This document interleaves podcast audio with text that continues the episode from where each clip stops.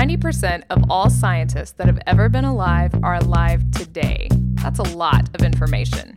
But don't panic, it's not an exact science. Hey, Shannon, how are you? Doing pretty well. How about yourself? Oh, I can't complain too much. I'm uh, actually, as this airs, I will have already been uh, to OU and back and on several other trips. so lots of travel in my future. Oh yeah, no, I'm just going to Indiana to go drill a um, drill an impact crater. So I'm pretty excited about that. I will have done that by the time this airs as well. So, and I'm sure it's something we're going to talk about because impact crater oh, yes. in Indiana is an interesting statement, isn't it? Yeah. Um, I'll have pictures and lots to say. So we'll probably have a show about that when I get back. Great. Uh, well, so this week we're actually really excited to be talking with Dr. Walter Smith, uh, who emailed after our GMT show and said, Hey, I actually know some things about GMT as well. And as it turns out, he knows all kinds of things uh, GMT, satellite altimetry, and even a bit about NASCAR pit crews. Hi, Walter. Welcome to the show. Hi, Shannon. Hi, John. Thanks for having me. It's a pleasure. Well, thanks for joining us. So, Walter, if you had to sum up and introduce yourself like you were on a panel in a few sentences, what would you say you do? Well, I'd say I'm Walter Smith. I'm a geophysicist. That's my job title at NOAA, which is the U.S. National Oceanic and Atmospheric Administration. And I guess uh, since that's a government agency, I'd have to give you the usual disclaimer and say that in our chat today, I'm just giving you what's inside my head, and you should not construe it as an official statement of policy or position of NOAA or the U.S. government. All right. So we always like to ask people about how they got to where they are, how, how, you got to NOAA, and if there were any unexpected career turns. And from some of our chat before the show, it sounds like there definitely were. well, yes, um, there were. Uh, I guess this is uh, going to be a long answer, so brace yourselves. But I, um, I, when I was a little kid, I liked to take things apart and see what was inside them. Um, you know, if I were walking down the alley and there was a toaster in a trash can, I would just that would make my whole week because I'd take that toaster home and take it apart and try to see, you know, what's inside it, what makes the toast, what makes the toast pop up when it's done, things like that. And when I was little, of course, I mostly just bashed things apart. But as I got older, I could kind of figure out how things worked and whether I could put them back together or even make them better. And I have a, I like to tell a story about how I got into graduate school by fixing the coffee pots. But um, I didn't know anyone in my family who was a, a scientist. Um, uh, my parents' interests ran to history and music and, and things like that. Um, and I kind of felt like a misfit in school. I had a lot of uh, problems uh, getting um, the kind of long assignments that you're supposed to write a little bit each week for a whole semester, and then you have a long paper on why Fort Duquesne was important. The only thing I learned in U.S. history was how to spell Fort Duquesne, and I didn't know what war it was in or where it was or anything. Just discovered the other day that there are things named Duquesne around Pittsburgh, so that's a clue. Um, anyway, I, I, I, ended up dropping out of high school actually because I had taken all the math and science courses it could give me uh, before I was a senior, but it, they wouldn't let me take sex ed until I was a senior, and I had to take sex ed in order to graduate, so I just blew it off. Um, and I got back in, fortunately, through the community college system in California, um, because once you were an adult, you could just show up and start taking classes. And initially, I took a lot of industrial, uh, the industrial arts, they call it. I took some welding because I wanted to know about that, because I was, in fact, in the very minorest of minor leagues of stock car racing. I was in a pit crew one summer. Um, and I took some classes in what was called fluid power, uh, moving machinery by compressed air or by pumped oil. Um, and I got really good at that. And the guy who was teaching those hired me, and I had a great time until he fired me. And he said, I'm firing you because you don't belong here. You belong in college, mm-hmm. and you like this job too much. And if I don't fire you, you're going to stay here forever, and you shouldn't get out and go to college. and I was totally devastated, didn't know what to do. So I put on my backpack and I hiked all over the Sierra Nevada mountains. I was trying to go from South Lake Tahoe to Mount Whitney by myself and I made it a large chunk of the way before I encountered a bear that tore up all my stuff. And he ate my mosquito repellent and my toothpaste and a, a jar of uh, powdered, dried powdered garlic that I had to add to my freeze dried food. Just went through everything, ate the mosquito repellent, you know. And so I had to walk out uh, hungry, but I resolved to find out where mountains came from. And so I went to a community college, Cuesta Community College in San Luis Obispo, um, and took a class in physical geology. And I learned about plate tectonics, and I was hooked because I wanted to know what was going on inside the earth that was making it go in the same way I wanted to know what was inside a toaster. So that's sort of half of how I got to where I was, but I've talked too much, so let me stop. if you want to know, you can ask a follow-up question. How did I get from Cuesta College in San Luis Obispo to to NOAA in the Washington D.C. suburbs? But but basically, that's how I started on the road as an earth scientist. I love the circuitous paths that so many people have taken. Um, I feel like maybe people think they're in the minority, and I'm starting to think that that's not true at all. I mean, I had three degrees and I walked dogs for a whole year before I went back to school, and I thought it was the greatest, you know, year of my life, really, walking dogs and working at a coffee shop. So I think that's great to hear that other successful people do this too. well, I think so. I think, you know, very curious, creative minds sort of find a lot of things that they like. And uh, also, I mean, nowadays we have all kinds of ways of explaining how and why people are not neurotypical. But in the old days, we used to just call people an absent minded professor or something. You know, you said that people that are curious and have curious minds like to get into all these things. And I think that's a really important thing to acknowledge that there are so many people that like tinkering with things or like learning how everything works, and that might mean getting into hydraulics for a while, uh, or that might mean doing all kinds of things. So you took a class in physical geology, though, to learn where mountains came from, and then th- that's still a pretty large leap from physical geology to working for NOAA. It is, and it's sort of wasn't planned, and it, it kind of evolved. There were lots of forks in the road, and at each fork, I took the one that looked like the most fun. And this is where I ended up, and I'm very lucky to be able to say I'm still having fun after 26 years at NOAA. Um, I uh, had thought I would, because of the NASCAR stuff and everything, I had thought I would do mechanical engineering and um, that I would build a better automobile engine or something. And I was at Cuesta Community College in the San Luis Obispo area because my intention was to go to the California Polytechnic State University, Cal Poly, which at that time had a, a, club for engineering students sponsored by the Society of Automotive Engineers. And I thought that if I could keep tinkering with my hands and keep them greasy, that I might be able to stand the uh, academic requirements. Um, but as it turned out, uh, I stayed at Cuesta for a year and took a number of courses after physical geology. I took historical geology and mineralogy, and I did a bunch of uh, math and physics and chemistry and stuff, and uh, oddly some musical theater also. Um, and uh, I discovered that that Cal Poly didn't have a, a, traditional earth science department. They were teaching some soil science courses in their uh, civil engineering school at that time and so I, I actually turned down. I had an admission to Poly in physics and turned it down. And um, uh, John Bowen, who was one of the two instructors, Paul Bauer was the other one, uh, who taught the geology courses at Cuesta at the time, uh, helped me out. John was an alumnus of USC, uh, the University of Southern California in Los Angeles, and he kept up with them and knew that at that time the oil industry was uh, taking a lot of their graduates and, and giving the geology department a lot of money to support students. So he introduced me around down there, and I got a nice uh, fellowship from the Keck Foundation that allowed me to get my bachelor's degree at USC. And while I was there, I took a geophysics, took several geophysics courses, but the first one was taught by Charlie Sammis, and I was just totally hooked. Uh, he used to have this uh, this saying that, that would come out sooner or later in each lecture. He'd say, "Geophysics is good for you," and uh, you know, like eating Wheaties or something. And I uh, I had to think it really was. I just I just totally loved that class, and so that sort of steered my direction. And I got a um, uh, Doug Hammond was teaching sort of aqueous geochemistry there, and I went out on the university's boat once to help him and his graduate student pull a gadget out of the water. Um, and he told me about a summer internship program at the Lamont Geological Observatory, uh, part of Columbia University in New York.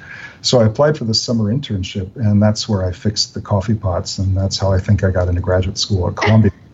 so I ended up with this PhD, um, but still no high school diploma. And uh, while at Columbia, I was going out to sea, um, measuring uh, depth with an echo sounder and variations in the strength of the gravity and magnetic fields of the Earth with various gadgets, and uh, then trying to interpret all that data to understand um, what was the mechanical bending strength of the tectonic plates as they sagged under the weight of uh, big volcanic mountains, and what was the internal structure uh, of those volcanic mountains that could be guessed based on uh, how much they pulled on the gravity field and how much they were magnetized and changed the shape of the magnetic field.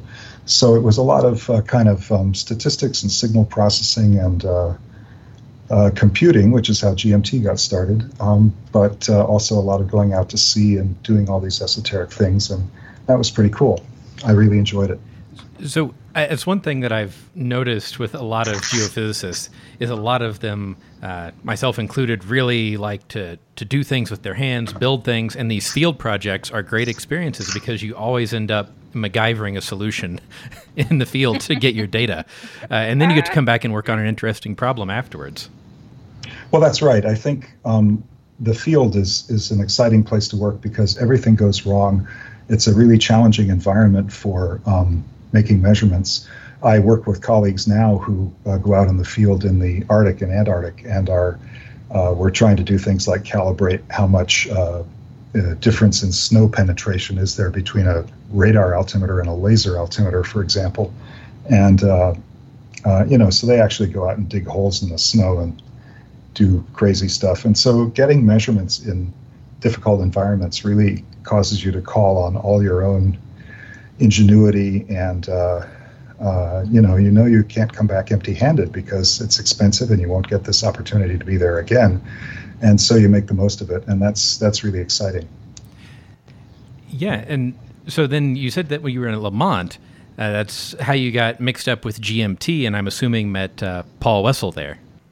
That's right. Uh, i had been there about one semester as a grad student when paul arrived um, from Norway, also to be a grad student, and he was a bit ahead of me because he'd already done a master's degree, and I had come there straight from my uh, bachelor's. It was a time when, uh, and, and, we shared an office actually. We sat side by side for the next uh, six years or so and did just about everything uh, together. I mean, Paul is a totally cool dude. He had a much more complete social life than I did, but you know, for me, being able to sit next to Paul and write code was uh, was really wonderful. We had started in a time when we were trained to write in Fortran for uh, mainframe computers. We sat at these terminals, as we called them. They were sometimes called VT100s. There'd be a white letters on a gray background, or sometimes yellowish white letters on a green background, and it was sort of a cathode ray tube, I guess, type of uh, you know very analog display with a kind of typewriter keyboard in front of it. And so it wasn't quite the punch card era, but it wasn't much beyond that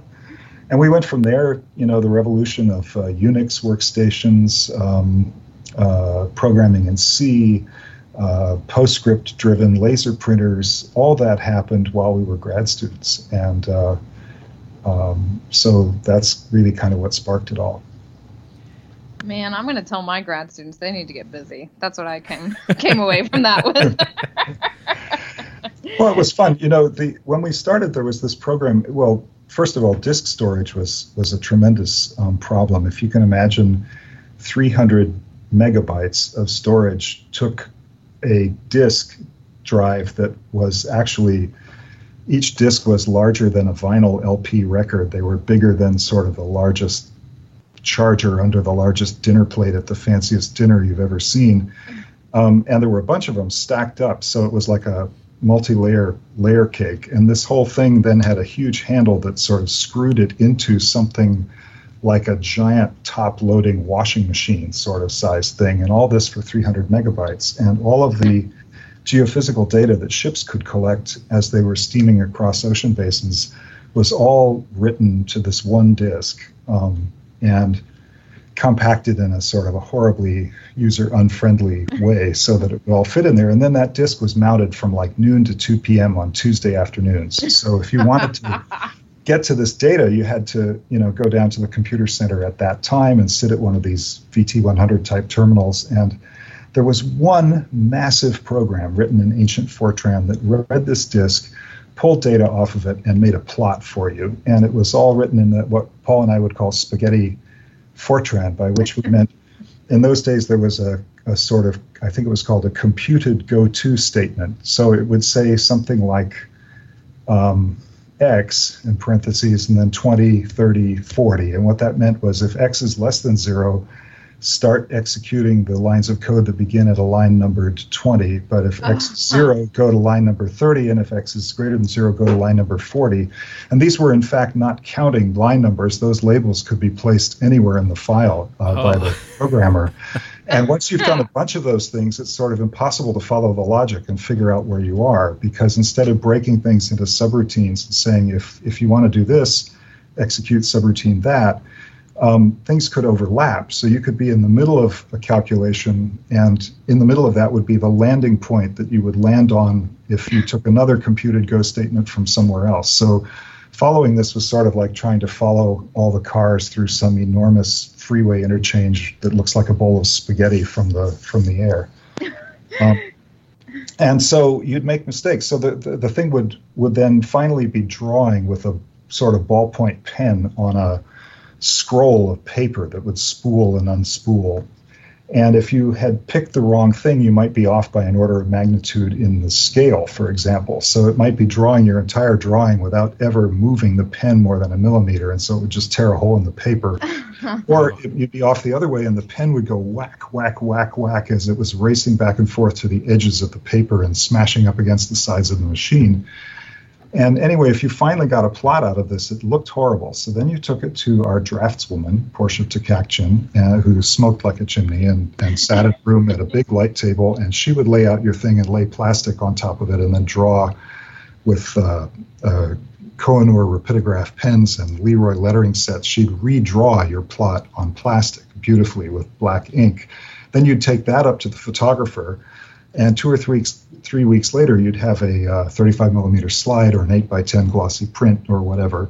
And this is how you put together your talks and your publications. And as I say, within a few years, that was all gone. We had laser writers and and that sort of thing. And Tony Watts, our thesis advisor, went off on sabbatical. And as he was on his way out the door, and Portia had just retired, he said we should try to figure out how to use the laser printer to replace uh, what Portia and the photographer had done and that's really how GMT got started.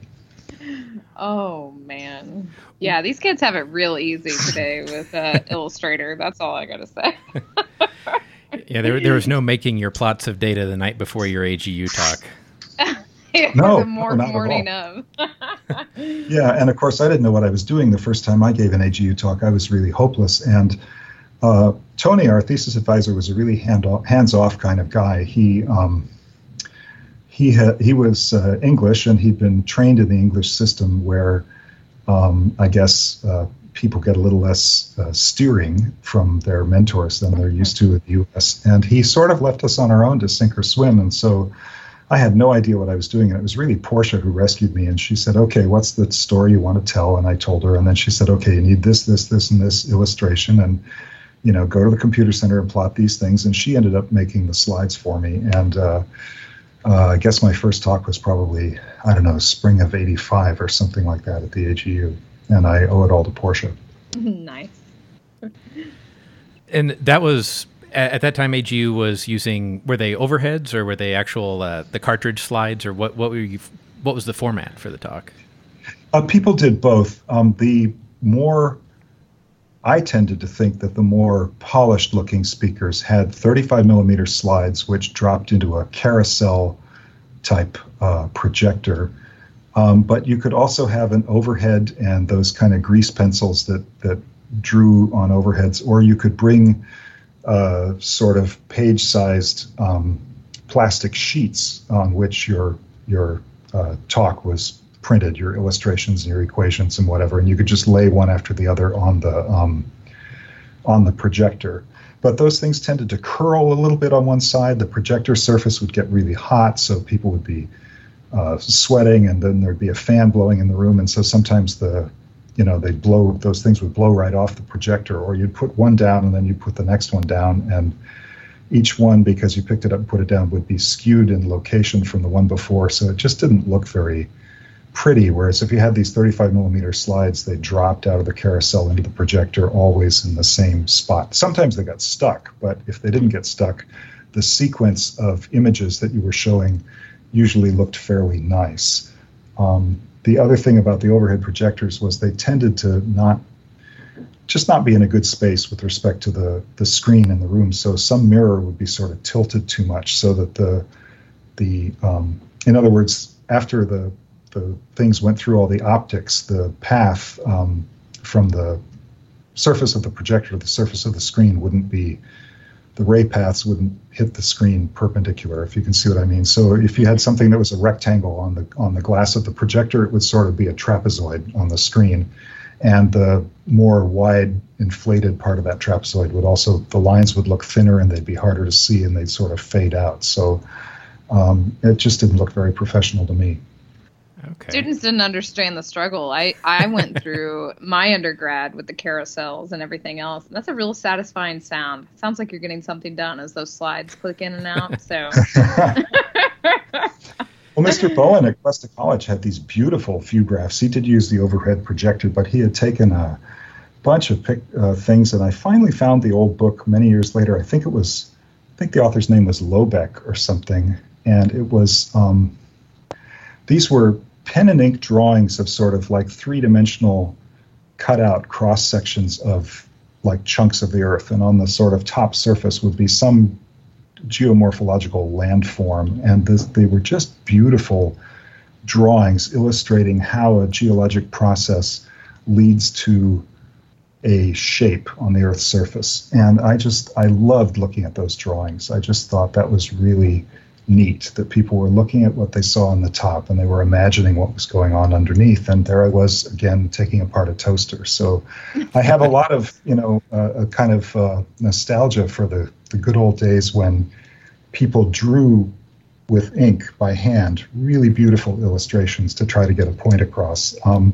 one of the things computers are not good at is is really making art out of things. And one of the things I spent a long time on banging my head against uh, in a, uh, my career was uh, working with the international committee that deals with global ocean floor depth uh, maps. And there was a conflict during the 20 years or so I was with them between a sort of an older guard that thought that the maps that had been drawn by hand by human beings were were still the most aesthetically beautiful and a newer group that wanted to make sure that computers were being used so that the latest data were always being incorporated and uh, uh, you know, that things were as close to the actual measurements as they could be so that there wouldn't be anything subjective in the interpretation. And the problem is so little of the ocean is mapped that you can't really rely on a machine interpolation algorithm to fill gaps as smartly as a human can until satellite altimetry came along and provided a good way of of filling the gaps. But I, I, I had this debate a lot with people between, you know, whether we should use computers and quantitative stuff and theories and algorithms to fill the holes in our knowledge, or whether we should um, let uh, a human sense of what was artistic fill the hole. So during grad school, I actually gave a talk where I followed, I'd read an article about John Wheeler of Wheeler Labs, who would go into a room before he gave a talk and fill all of the chalkboards with beautiful color hand drawings and never actually showed a slide plot of data. And uh, so I, I tried to talk like that once, and it worked really well because, yeah, you don't get lost in. I can plot 2 million data points with the computer, and people can get lost in the details or talking about noise profiles or all kinds of things and miss the story that you're trying to give. Mm-hmm. Uh, so that those schematic representations are really undervalued. I think I agree. Yeah, they, they convey a lot. Um, uh, I had an interesting experience once. Uh, there was a woman who is not from a science background, but from a sort of a writing and, and rhetoric and creative writing background who became intrigued by the story of Marie Tharp. Um, she'd read an obituary. You know, the New York Times Sunday magazine used to have this, maybe they still do this feature the last Sunday of each year where they have an issue called The Lives They Led, and it's got a whole lot of one pagers on people who died that year and somebody who writes just a short appreciation of why they think that person was interesting. And there was a story about Marie Tharp, who was a person who drew uh, by hand with pen and ink uh, uh, illustrations of what the topography of the ocean floor might look like.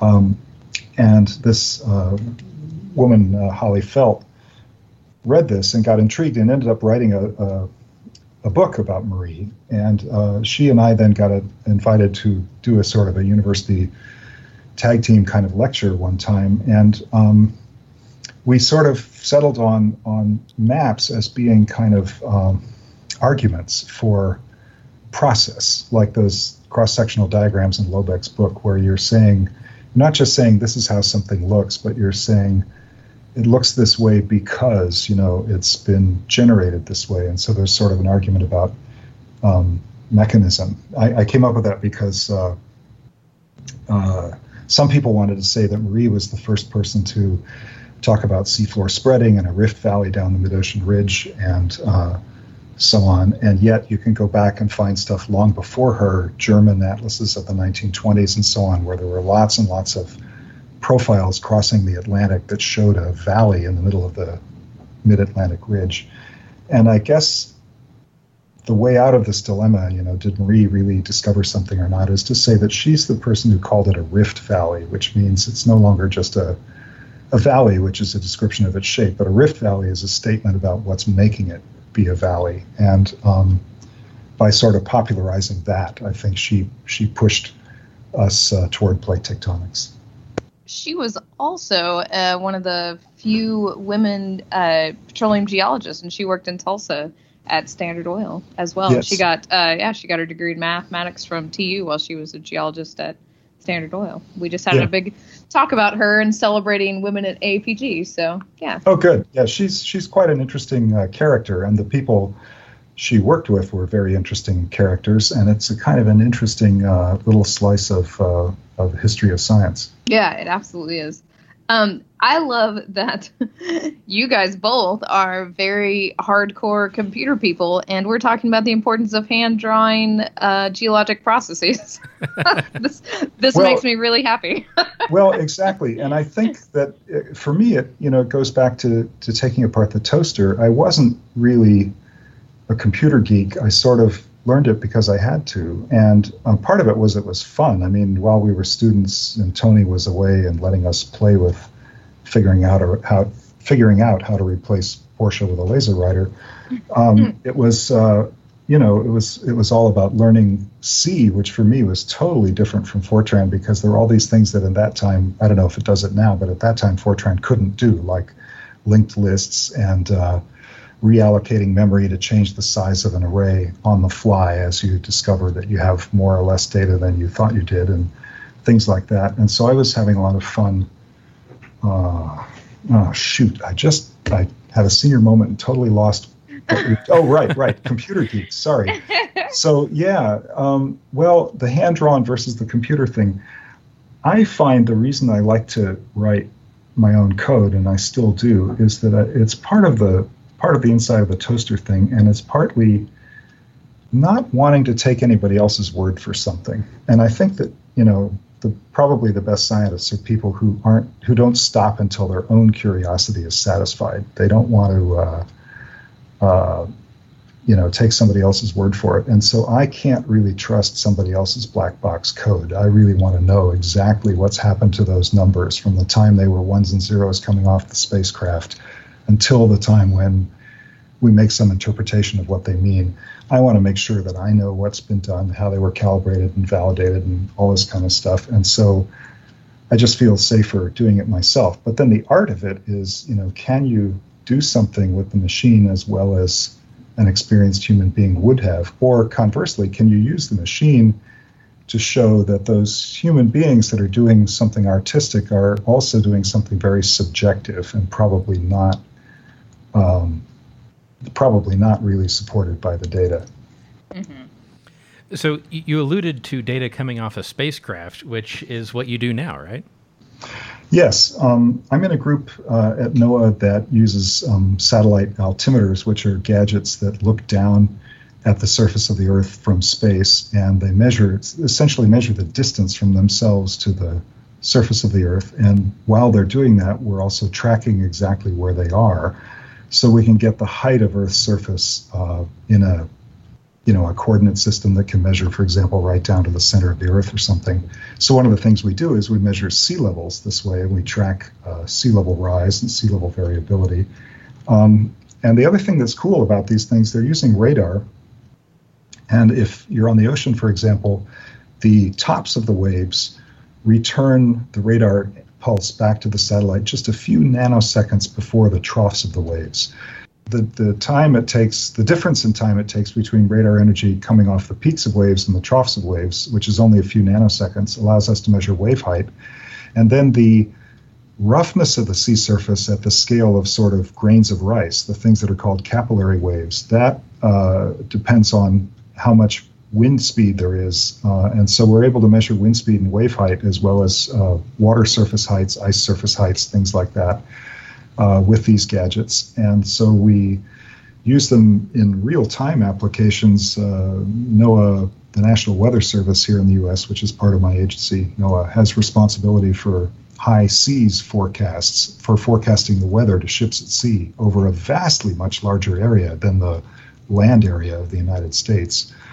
Um, and then we also use anomalies in sea level to do all kinds of things, uh, understand tsunami propagation, hurricane intensification, uh, currents in the water. Um, they have military applications, um, Coast Guard search and rescue applications, um, all kinds of stuff. And uh, they also show us the gravity anomalies that are caused by topography on the ocean floor, which is how I, I got into this because I did my PhD in the gravity department at Lamont so radar is the the primary tool that you're using. How accurately can you measure the, the surface height, or and because that's convolved with any positioning error in the satellite?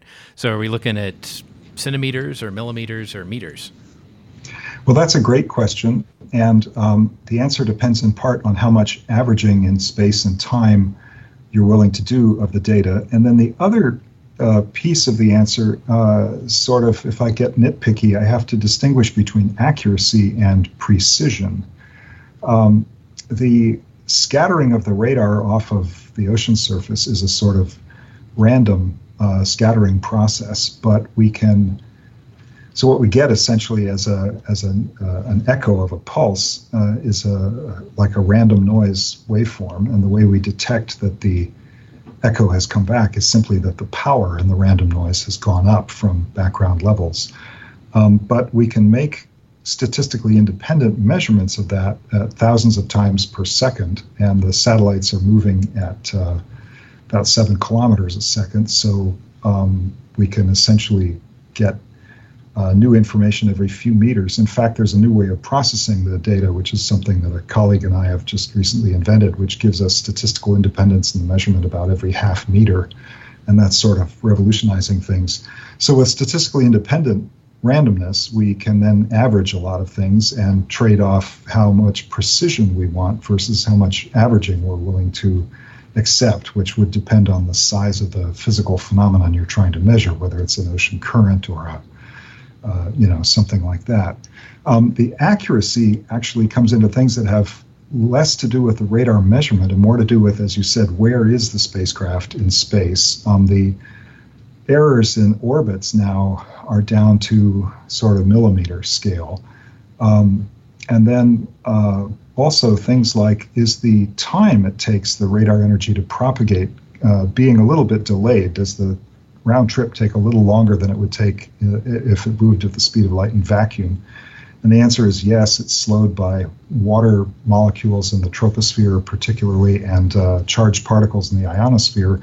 And so, as the uh, humidity of air changes and the ionosphere currents change and so on, that makes uh, small um, changes. But we have other ways of, of measuring and dealing with that.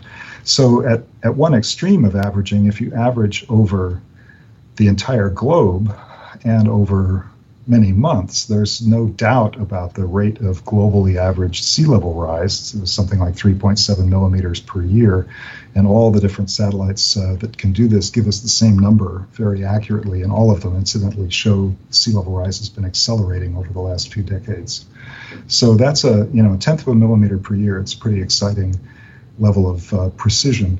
But on the other hand, if you're trying to um, look at a lead in sea ice, which is a crack where ice that's floating on the ocean surface is cracked open and there's a little bit of unfrozen water in that crack. If the crack's only a few meters wide and you'd like to be able to tell the difference between the height of the water and the height of the top surface of the ice floating above it, so you could measure what we call ice freeboard, which gives us a clue to the thickness of the ice. Um, then that's really tricky because you've got only a few measurements in that little gap of water, and so you don't have a lot of averaging at your disposal. And so that's the that's kind of the frontier area right now is is how do we make things like that better. So is the Weather Service the main consumer of this? I don't, uh, you know, I get most of my satellite info from John, so I just want to know, like, what is what are these data going into? Forecast mostly. Well, for the wind speed and wave height stuff, and if it's it's got to be fresh, they want they right. don't want data that's a few hours old. They want data right. that's now. Um, that for high seas forecasts, yes. Um, okay. The sea surface height anomalies have all kinds of applications because there's what we might call weather in the ocean, in the same way that there's sort of weather in the atmosphere and and um, I guess we don't see it so much anymore, but but you used to see in newspapers uh, a weather map, and it would have high pressure and low pressure things and sort of contours of, of air pressure, and the winds would would follow around those contours rather than blowing from high pressure to low pressure. They they go around because of the Coriolis phenomenon. Mm-hmm. And so the, the gradually these high and low pressures drift across the country, and that gives us the change in weather that changes on a scale of days.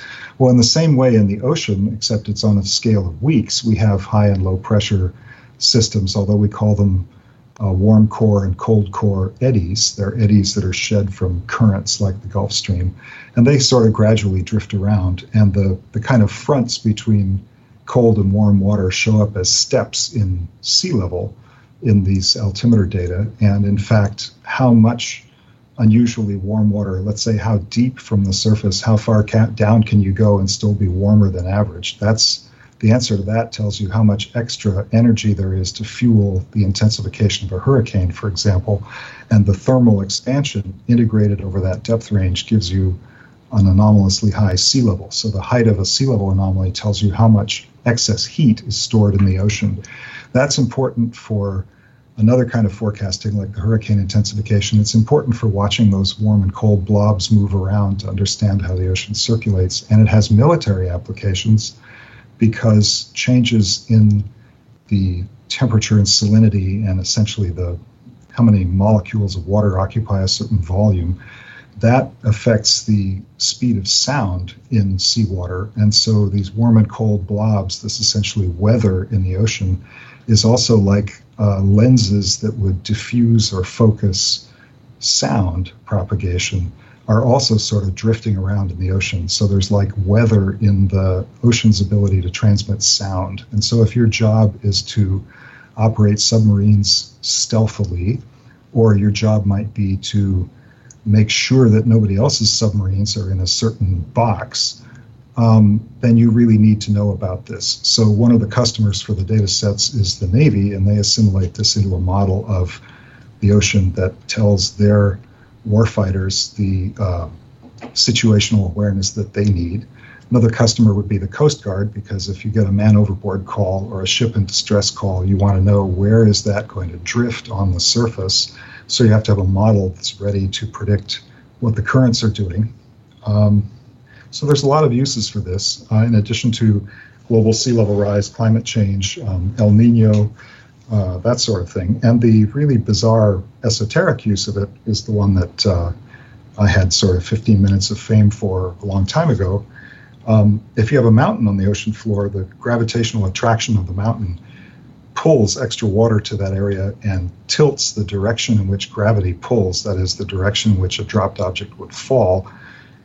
And because it does that, it also tilts the surface of the sea. And so, without having to see through the water to the bottom, just using the radar to see the top surface of the water, uh, we were able to figure out where the gravity anomalies in the ocean are. And that allowed us to infer where the mountains on the ocean floor are. And because only a few percent of the ocean has actually had its depths measured properly, uh, this was a big breakthrough. So it's similar to doing the terrain correction, but in reverse, then, as we would think of it on yeah. normal land geophysics? Um, kind of, sort of. Uh, I'm not sure I would say terrain correction, but but but yes. Well, okay, I, you could see it that way. Yes, if you had terrain, it would cause variations in gravity that you would correct for. Yeah, this is sort of the other way around. You're using the variations in gravity to refer the, infer the terrain. Yeah, I guess you could say that. Okay, yeah, because I'm used to doing a on a land gravity survey, trying to remove the effects of those pesky mountains uh, from my data. Okay. Exactly. Well, this is sort of the other way around and saying where are the mountains because you don't have, you wouldn't have a topographic map at all, but you would have a, a pretty densely detailed map of the gravity field, and so then the question would be where are the mountains? Okay. But since gravity is non-unique, they could be mountains or they could be massive, you know, piles of whales that don't move, right? Right?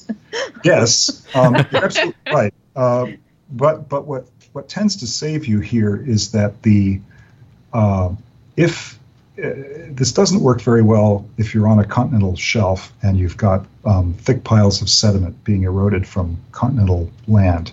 But if you're out in the middle of the ocean where the ocean floor was generated by a seafloor spreading uh, faulting and volcanism kind of process, and the sedimentation rate is very low because the only thing that's putting sediment there is basically planktonic organisms dying and having their shells uh, fall down to the bottom like snowfall at a very slow rate. Then the topography of the ocean floor is almost the topography of the surface of the difference between water and volcanic rock. And that's a huge difference in density. Um, you mentioned whales. I'm not a biologist. I don't know anything about critters, but I would guess that critters that can float in the sea or can swim in the sea have a have a net density that is not very much different from the density of the seawater at the level at which they swim. Otherwise, they would tend to pop to the surface or sink to the bottom. And so um, you could you could fill the ocean up with whales, and you'd hardly change the mass distribution. Whereas if you take an area that ought to be seawater and you fill it instead with volcanic rock, there's a huge difference in density, and so that produces a huge gravity anomaly for a given amount of topography. If you had the same topography below the seafloor on an interface between one kind of rock and another, or one kind of sediment and another, the change in density would be so small that although you had a lot of topography, you wouldn't generate very much gravity. So, what really saves you in this application is that the easiest way to make a gravity anomaly, the, the by far the biggest source of gravity anomaly, is topography on a seafloor with thin sediment where most of the seafloor is made of volcanic rock. Anything else that would cause a change in density is a very small change in density, but that one is a huge change. And so, if you attribute almost all of the gravity anomaly at certain length scales to seafloor topography under certain conditions, you're probably right to first order.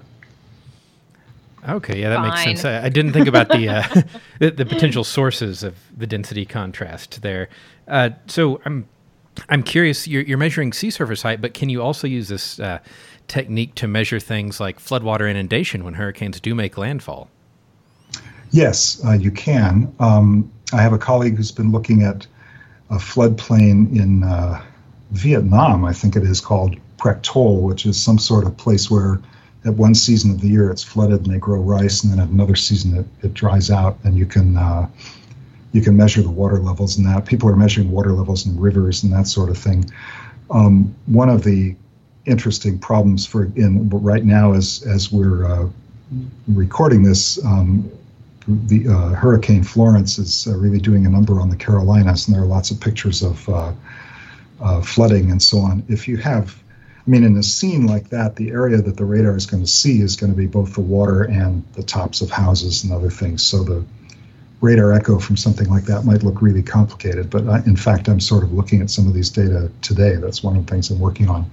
But um, in principle, yes, you should be able to measure uh, these things. We were able to measure the uh, the uh, storm surge from Hurricane Katrina in front of New Orleans and uh, from Hurricane Sandy in front of New York and so on with these satellite altimeters. So that's another application.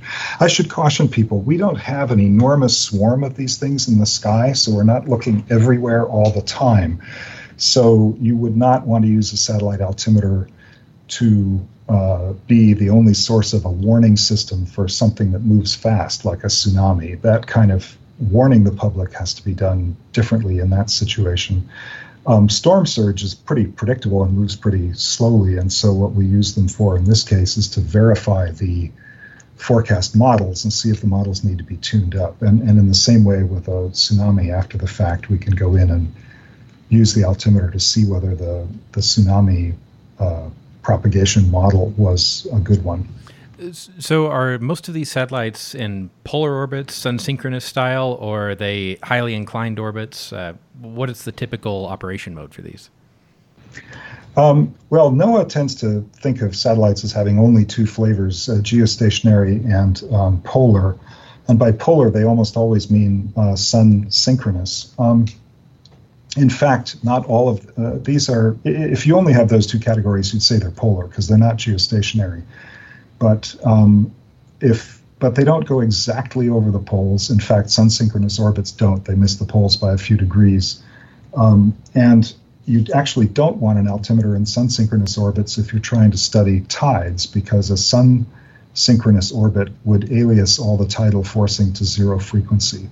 In other words, uh, if, if every time you fly over the Earth you're making the same angle with respect to the Earth Sun line, then the local solar time where you're measuring is never changing. That's the definition of sun synchronous. It's easy to build a satellite to do that because the solar panels are always going to face the sun at the same angle, and so the power management and the heat management is easy.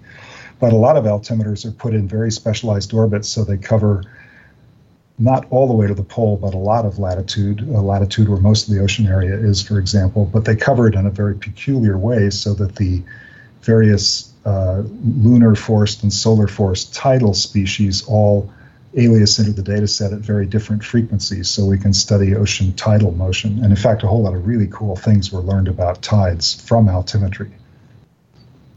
Okay, that makes sense. Well, one thing that we want to make sure that we touched on while we had you was working for NOAA uh, working for these federal agencies is not a career path that a lot of students may hear about. They may think, well, I'm going to go work in the private sector, or I'm going to uh, go work in academia and be a professor. Uh, so, what is working for a federal agency like? It's been very good for me, I have to say. I've been very lucky. I have a lot of wonderful colleagues who are very stimulating to uh, have around and to work with and collaborate with, and who bring me really interesting problems to solve.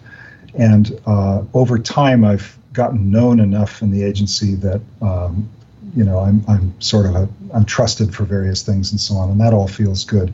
I've had a few mentors here over the years who who saw something in me and got me into something that I wouldn't necessarily have chosen on my own, but turned out to be absolutely wonderful.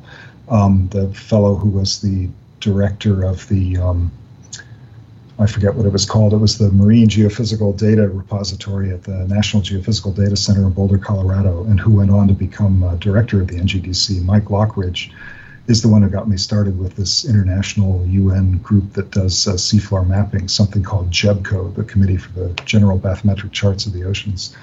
Um, so that's been good. I have to say that um, when I was a graduate student, the uh, people who did their PhDs with me and then went on to get professorships at, at big research universities were the ones that the their mentors always talked about them very proudly. And if but if a student went off and decided to teach at a small liberal arts college or you know go to work in the oil industry or something like that, the their mentors didn't really talk about what they were doing. It was sort of like they had had shamed the family and died of some unspeakable disease. And so I kind of had that attitude like, you know, I really belong as an academic because you asked me a simple question and I talked for 50 minutes. Um, and and I didn't really know what government was. I didn't know this job existed.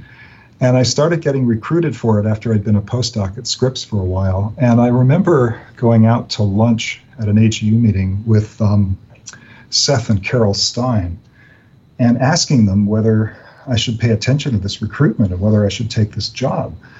And they said, wait, you mean you could do curiosity driven research full time with um, a civil service salary, so you wouldn't have to write any grant proposals, and you wouldn't have to serve on that stupid faculty parking space committee, and you know you wouldn't have to teach you know rocks for jocks and moons for goons and quakes for flakes and all those things. And I said, yeah, I kind of think that's what they're saying. And they said, God, why wouldn't anybody take that job? so so I did, and I've I've been very happy here. Well, mostly the the aspects of bureaucracy drive me crazy, of course, but um, but all in all, it's been very good for me. John and I have diverged on um, our career paths in a very similar manner. You could sum that up as exactly what you just said, I think, don't you, John? Uh, yes, very much so. Um, and so, one thing that I'm always curious to hear uh, from people is what is something that they're excited about technologically right now. So you've got this job where you can do all of this, uh, as you put it, the curiosity-driven research, and you have access to satellite data sets and all kinds of fun things. What is a what's something that's coming up that you're really excited to to learn from? Well, I, I'm going to give you an answer that's going to be very narrow to my very narrow interest. But before I do that, let me just say something I think I just learned about a while ago, and I think is totally cool.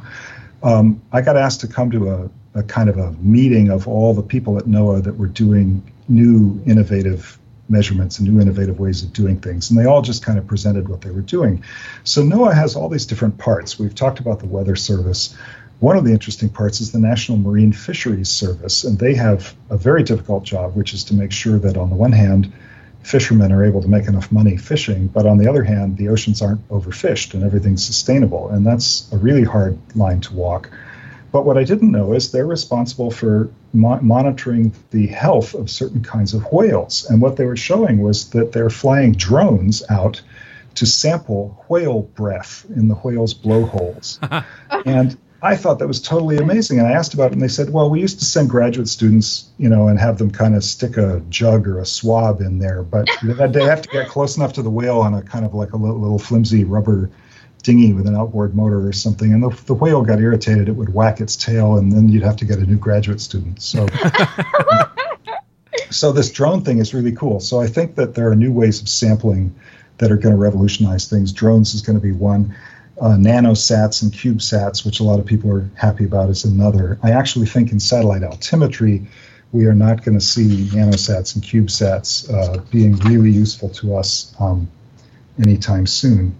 But um, the particular thing that I've been working on with a colleague, Alejandro Egido, is something we call fully focused SAR altimetry. We've actually been able to take all these radar echoes from satellite altimeters, which historically, because they're a random uh, scattering process from the rough Earth surface, the, the energy that comes back should be random in its phase of the electromagnetic field. And so historically, people looked at the power without considering the phase.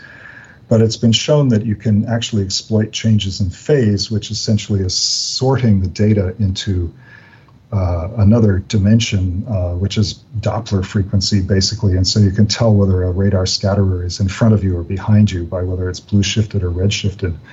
And Alejandro and I have shown you can actually do that in a, such a detailed way that the radar beams essentially come into focus. And uh, that's how we get this sort of independent measurement every half meter or so. And so I think that we're going to find out that that old technologies can be reprocessed to give us, you know, vastly new amounts of information. And I, uh, particularly what we're going to be able to do with our fully focused SAR invention is something I'm really excited about. I'm supposed to go to uh, uh, the European Space Agency's Research Center later this week and have a meeting with them about uh, what we can do with this now and with future satellites. That's going to be a lot of fun.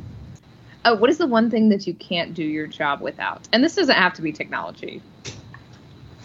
I couldn't possibly do my job without my brilliant colleagues. Um, they they keep me, um, you know, excited about stuff. They uh, keep setting an example to aim high, and uh, and do the best I can. Um, they bring me all kinds of opportunities and questions that are really fun. That's um, sort of uh, the best. I, I, guess maybe you thought I was going to say canned beer or something like that. I was um, just going to say, I wish I worked with you now. If that's what you think, that's real great. well, I just, I mean, that's what really makes it fun every day uh, for me. Um, I mean, I, I am somebody who needs some quiet and solitude in order to be able to think, but at the same time, I'm really sparked by interaction with other people, and so I kind of need the right balance of both, and I've been very lucky to have that here. Excellent. And then, so the the last question, sort of in this uh, this series of looking forward, is what do you think the state of satellite altimetry will be in ten years? Well, um, I was not good at forecasting the outcome of the last presidential election in the United States, and so uh, my ability to see ten years into the future is probably uh, doubtful. Many years ago, I led a big team of academic and government people to propose a new satellite altimeter mission to NASA, and we were not selected. So I'm not um, always good at reading the future. Um, but I, our, satellite altimetry is very much uh, dominated right now by our European colleagues, and I think it will be probably more so uh, in the next 10 years. I think uh, nanosats, CubeSats, microsats are not going to help us because of the rather strict desire we have for knowing to the millimeter level where our satellites are and how accurately they're pointed at the Earth. But I think um, this fully focused calculation and combination of KU and KA band altimetry, these are different wavelengths of radar, uh, is probably going to be able to open up some really interesting things we can do with watching the last of the polar ice on Earth quickly disappear and things like that. All right. And is there anything else that you'd like to uh, to add or tell our listeners?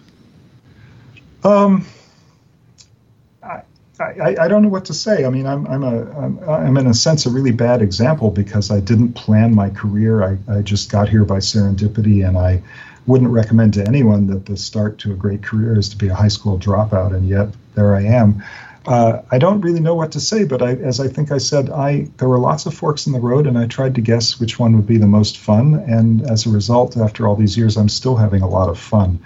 And um, you know, your day job is something you're going to have to do a lot of your life just to put bread on the table for your family. So you might as well be having fun. I mean, that's really all I can all I can say. And sometimes it takes, you know, risky trying different things before you find the thing that's really fun. Um, I, I, see the pressure on kids today. I have a senior and a freshman in high school, my two girls, and uh, you know they think they have to get straight A's and get into selective colleges and know what they want to major in and all that sort of thing. And I came up at a time when the same pressures were not on. It wasn't so competitive. I don't really have any advice for a young person today, but I hope they all end up having lots of fun because if you're able to play with your curiosity and take the toaster apart, you're going to make discoveries. And I guess the other advice is do something in the oceans because they're so unexplored. If you want to make a new discovery in science, uh, you'll you'll be able to do it in the oceans. Nobody knows anything.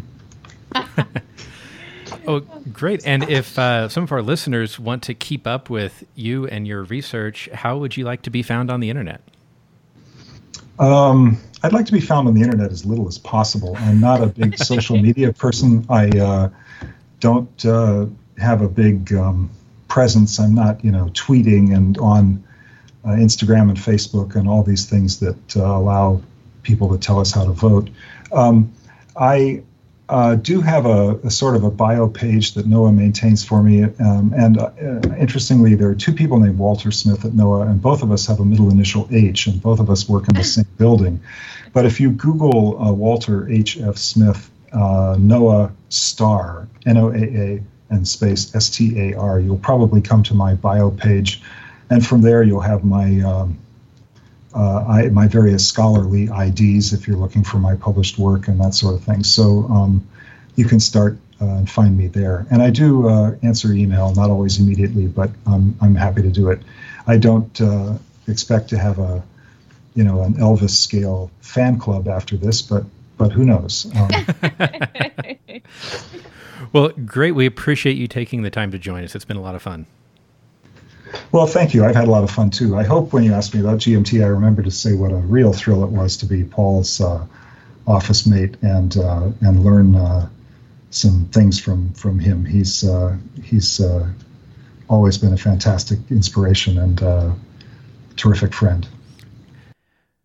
Well, Shannon, that was super fascinating and a wonderful career track. Yeah. I love it so much. And I hope that everyone takes from, well, not just from Walter, but from everyone else we talk to. Like, you never know where you're going to wind up, man. And just because you think you're unsuccessful one year or five years in a row doesn't mean that that is true. Absolutely. Uh, so mm-hmm. now it's time for something entirely different, which means it's everybody's favorite segment of the show Fun Paper Friday.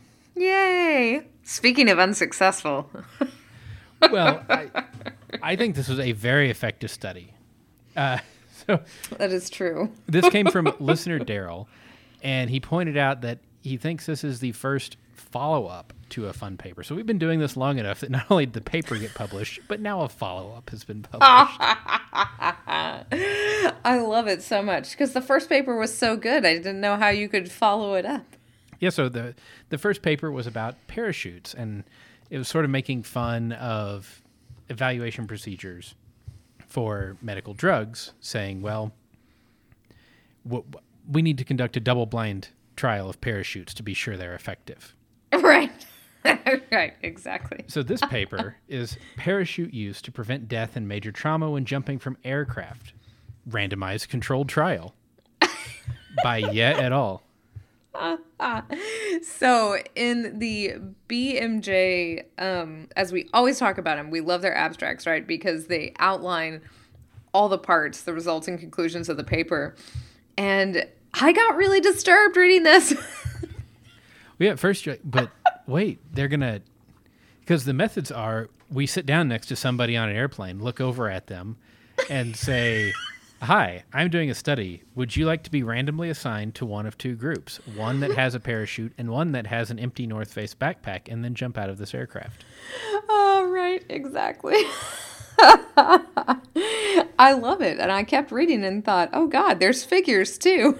so initially, you think, what? And th- they do say that they tried various aircraft altitudes and speeds mm-hmm. in this trial. And as it mm-hmm. turns out, everybody that was at a high altitude or high speed, i.e., actually flying, declined to participate in the randomized trial. but everybody that was at a mean altitude of 0.6 meters, traveling zero kilometers per hour, agreed to participate in the study. uh, which is a great action shot, I will say. Yeah, so they found a bunch of people that said, "Yeah, I'll do it," because the airplane's sitting on the ground and not moving. And some of them jumped off with the parachute on, some of them jumped off with the parachute not on, and the results were dramatically significant and showed that parachutes aren't effective in preventing death or major trauma. That's right. That the, the statistics were very surprising, I will say. oh, that was beautiful. That's a beautiful follow up. Well, and they, so of course, here the point is to illustrate. Well, you think double blind trials are bad. Let's talk about participant bias. and in in the spirit of this, I also think they spent potentially as much time on the acronym as they did the actual study. So the acronym for the study was participation in randomized trials comprised by widely held beliefs about lack of treatment equipoise. And if you take a very random subset of those letters, it spells parachute. I will just say I had to look up equipoise. yeah. and I felt real bad about that. And I thought, no, John definitely had to look that up too. yeah. So this was a, uh, again, a sort of I don't know what would you call this a statement paper. yes. uh, but it follows all the all the same rules that real studies do. It mm-hmm. has the same problems that real studies do, and it comes to a conclusion that because this is not about the effects of some drug on some disease, uh, we can say, well, this conclusion, though statistically very strong, is bogus. Right. Yeah, exactly. Exactly. um, yeah, and the study adds that the lack of enrollment of individuals at high risk could have influenced the results of this trial. Right. they have to acknowledge it, that's all. yeah. And they also they, they tried jumping from a biplane as well as a helicopter. no, significant difference. difference. Yeah. You know, I, I was See- waiting for the one data point though, where somebody just jumped off the wing of the biplane, but like tripped and, tripped. rolled their ankle. That's that's exactly what I thought. I was like, there's no way I would have been in that biplane group and not bit the ground with my face. Right. no way. And then, I mean, what could that do? Because whether you had a backpack or a parachute on, well, it probably didn't make a difference. That's right. You could have radically skewed the statistics one way or the other. Oh. Now you just feel very confident in all studies. That's exactly right. The more uh, papers the more papers I read, the less I trust any of us. That's what I have to say. right? and of course, this is open access, being BMJ, so you can go in and take a look at it yourself. Uh, but I, I definitely agree with what you said. In fact, when I was talking to somebody earlier this week, I said I think the more that you delve into research and literature, uh, the more you realize that we actually don't know much. Yeah. it could be both comforting and terrifying, you know? It just depends on what time of day I think that you'd think about it. It also gives me an appreciation for certain aspects of engineering, where it's like, well, you don't have to know the exact reason; you just have to know that it follows this this fit, and you can use it to make a bridge that doesn't fall down, or to make ah. something that works right. Yeah, you don't have to solve the equations of flight. It's fine. Just know that they work. right. Ridiculous. Well, if you have some results from your randomized study of whether parachutes or backpacks were effective when you jumped out of a plane, we would love to have those results along with any comments about the show. Shannon, how can folks get a hold of us? Uh, shoot us an email, show at don'tpanicgeocast.com. Come hang out with us in the Slack chat room, the Software Underground, or on the Don't Panic channel. Uh, you can find us on Twitter. Don't forget to make John's lights blink by tweeting him blink at geo underscore Leeman. I am at Shannon Dulin. And as always, thank you to our Patreon supporters uh, for helping make this podcast possible. If you'd like to support us on Patreon, you may do so. Patreon.com slash don't panic geo. And until next week, have a Merry Christmas and don't panic. It's not an exact science. Ho ho ho. Any opinions, findings, conclusions, or recommendations expressed are solely ours and do not necessarily reflect the views of our